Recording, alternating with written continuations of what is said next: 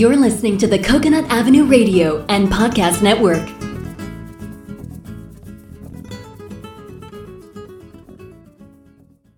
Welcome to Out There on the Edge of Everything, the show that examines, helps you understand, and effectively deal with the interesting edges of life. Broadcasting now from the virtual C344 studios overlooking the edge of Coconut Avenue is your host, award winning and best selling author, Dr. Stephen Lesovich.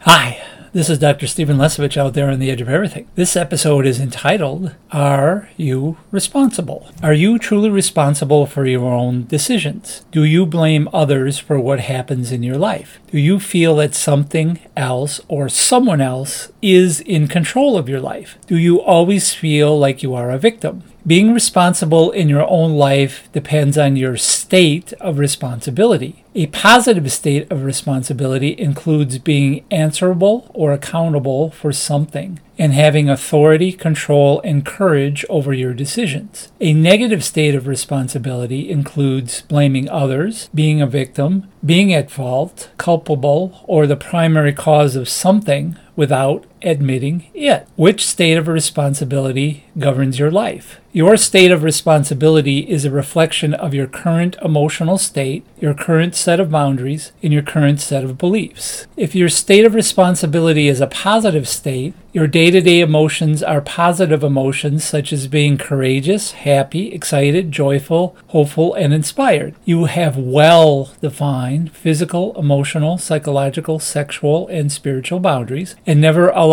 violation of your boundaries. Your current belief system is based on trust, and you have faith and belief in a higher power. In contrast, if your state of responsibility is a negative state, your day to day emotions are negative emotions such as anger, fear, resentment, frustration, and anxiety. You have poorly defined physical, emotional, psychological, sexual, and spiritual boundaries, and you frequently allow violation of your boundaries. Your current belief system is based on doubt and worry, and you do not feel supported by a higher power. The emotion of courage is the crossover point between negative and positive emotions. Do you have the courage to be responsible? On my blog post at slesovich.com, I've created a graphic based on the emotional scale from Dr. David Hawkins, MD, in his book Power versus Force that actually illustrates this graphically. So why don't you check that out? So, how do you change your state of responsibility from a negative state to a positive state? Consider these three things.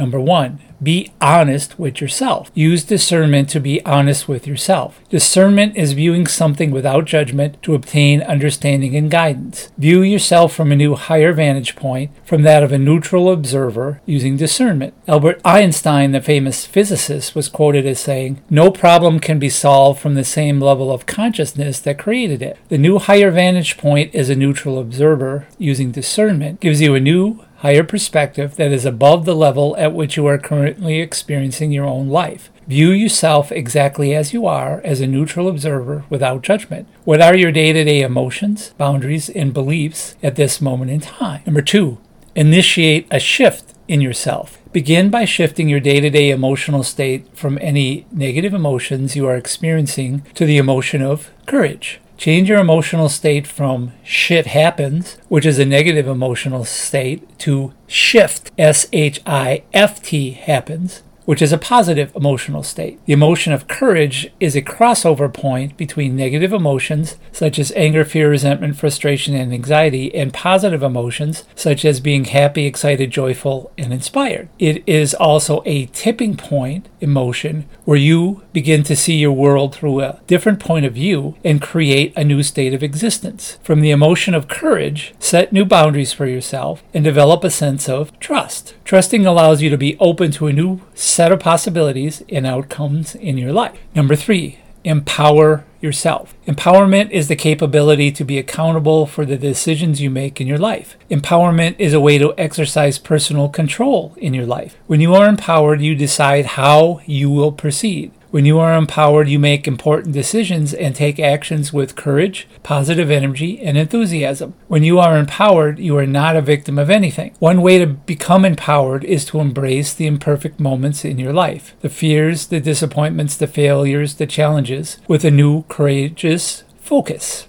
Use your courageous focus to make positive decisions on what you want in your life, and then convert those positive decisions into achievable actions towards the end goal of changing your state of responsibility to create the life you truly desire. I always take responsibility for all decisions in my own life. How about you? Till next time, I'm Dr. Stephen Lesovich, out there on the edge of everything. You have been listening to Out There on the Edge of Everything, the show that examines, helps you understand, and effectively deal with the interesting edges of life. For more information on your host, Dr. Stephen Lesovich, please visit slesovich.com. For more information on prior and future shows, please visit coconutavenueradio.net. This is the Coconut Avenue Radio and Podcast Network.